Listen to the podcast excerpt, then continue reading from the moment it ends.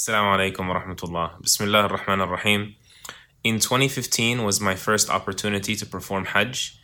And Hajj is always special, but the first Hajj always has a very unique taste, a very unique thinness in the air. And I ask Allah to write for us and you at least one Hajj, an accepted Hajj, a pure Hajj before we meet Him. Allahumma ameen.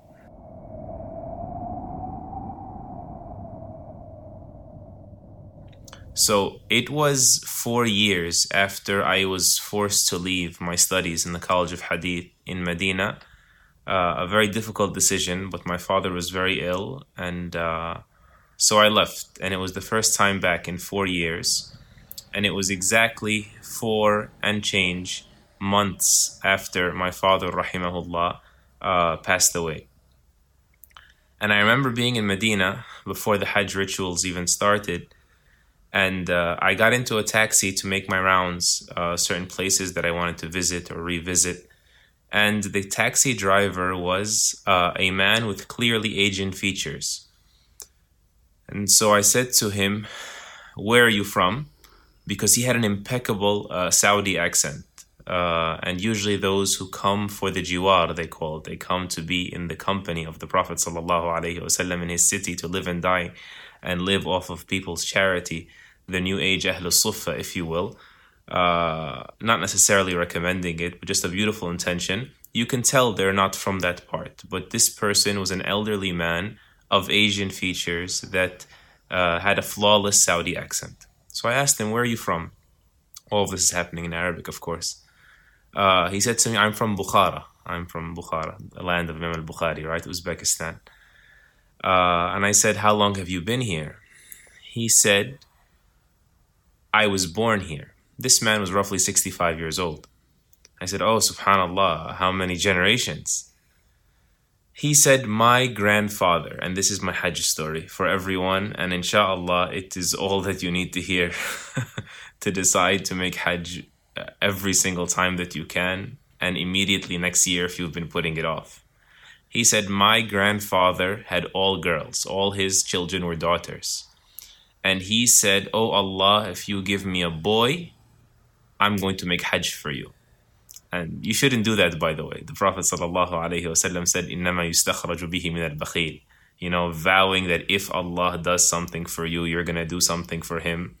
Uh, it's as if you're implying he hasn't done anything for you. That's why the hadith says that's how you pull something out of a stingy person, a vow, right? Uh, and so Hajj is obligatory to begin with, right, on every capable person. But he he made this vow, and Allah granted him uh, a boy, which is the father now of the brother driving me around, the taxi driver. He says, and so when my father was about 12 years old, my grandfather decided that he had to uh, hold true on his promise to Allah, and he said, We have to make Hajj. So he took my father and they traveled south uh, all the way down to India. And then they ran out of money. He says, and they did not have enough money to buy their tickets to get on the ship to cross the sea to get to Arabia. He says, and so they worked, can you imagine, for two years uh, to put together the money to get on the ship. He says at the end of the second year, it was time for uh, the voyage, and we did not have enough money for two tickets. My grandfather and my father had enough money for one ticket and change.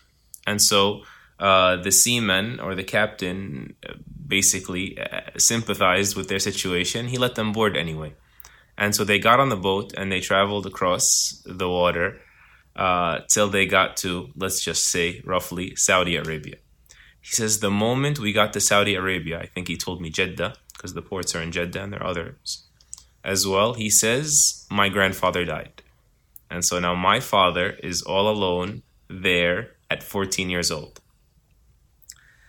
He said, and he would just, you know, uh, loiter, if you will, in the streets and come to the masjid. Uh, and they were at the time selling citizenship to Saudi Arabia for one rial.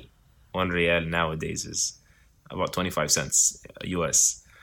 Uh, he says, and whoever couldn't afford it uh, was going to get apprehended, arrested, could get deported. So after getting there, he was about to get sent back or sent away or imprisoned, uh, or may Allah forbid, worse, you know, get abducted into some trafficking uh, dynamic, human trafficking.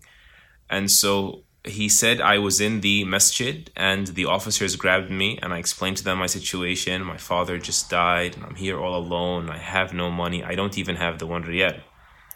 And so Allah opened uh, his heart, the heart of the officer to this man, and he wrote my father, the taxi driver is telling me, he wrote my father a Saudi citizenship. Uh, and uh, he became a Saudi citizen.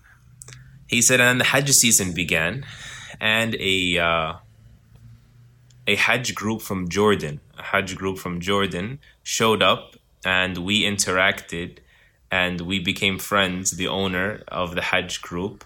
And when he realized I had a Saudi citizenship, he married me to his daughter. Uh, this is the father narrating.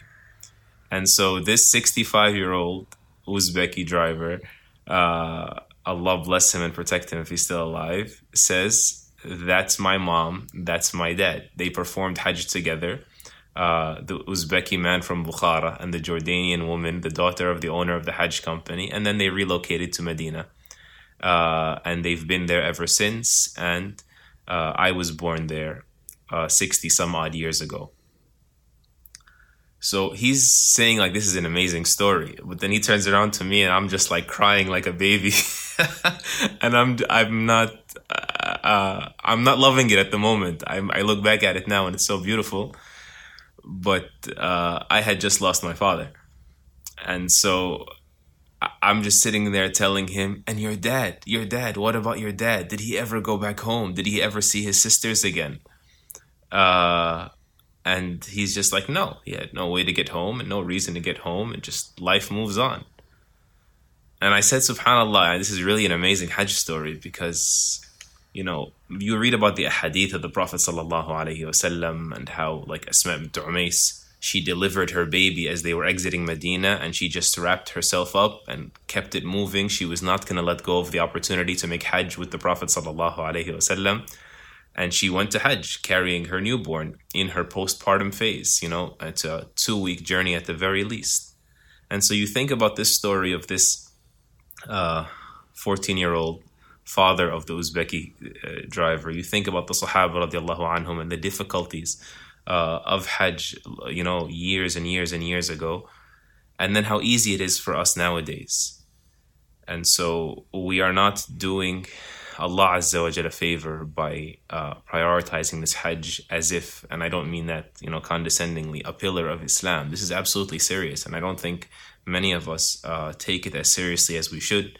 Uh, we need to mobilize assets when we have them. We need to prioritize best we can. We need to make sure that we are excused in front of Allah for trying our very best to fulfill our debt to Him. Allah subhanahu wa ta'ala said that, وَلِلَّهِ عَلَى النَّاسِ حِجُّ الْبَيْتِ And it is for Allah, a right for Allah upon the people. The people are indebted with this. To make hajj to the sacred house, لِمَنِ اسْتَطَاعَ إِلَيْهِ سَبِيلًا For whomever is able to do so.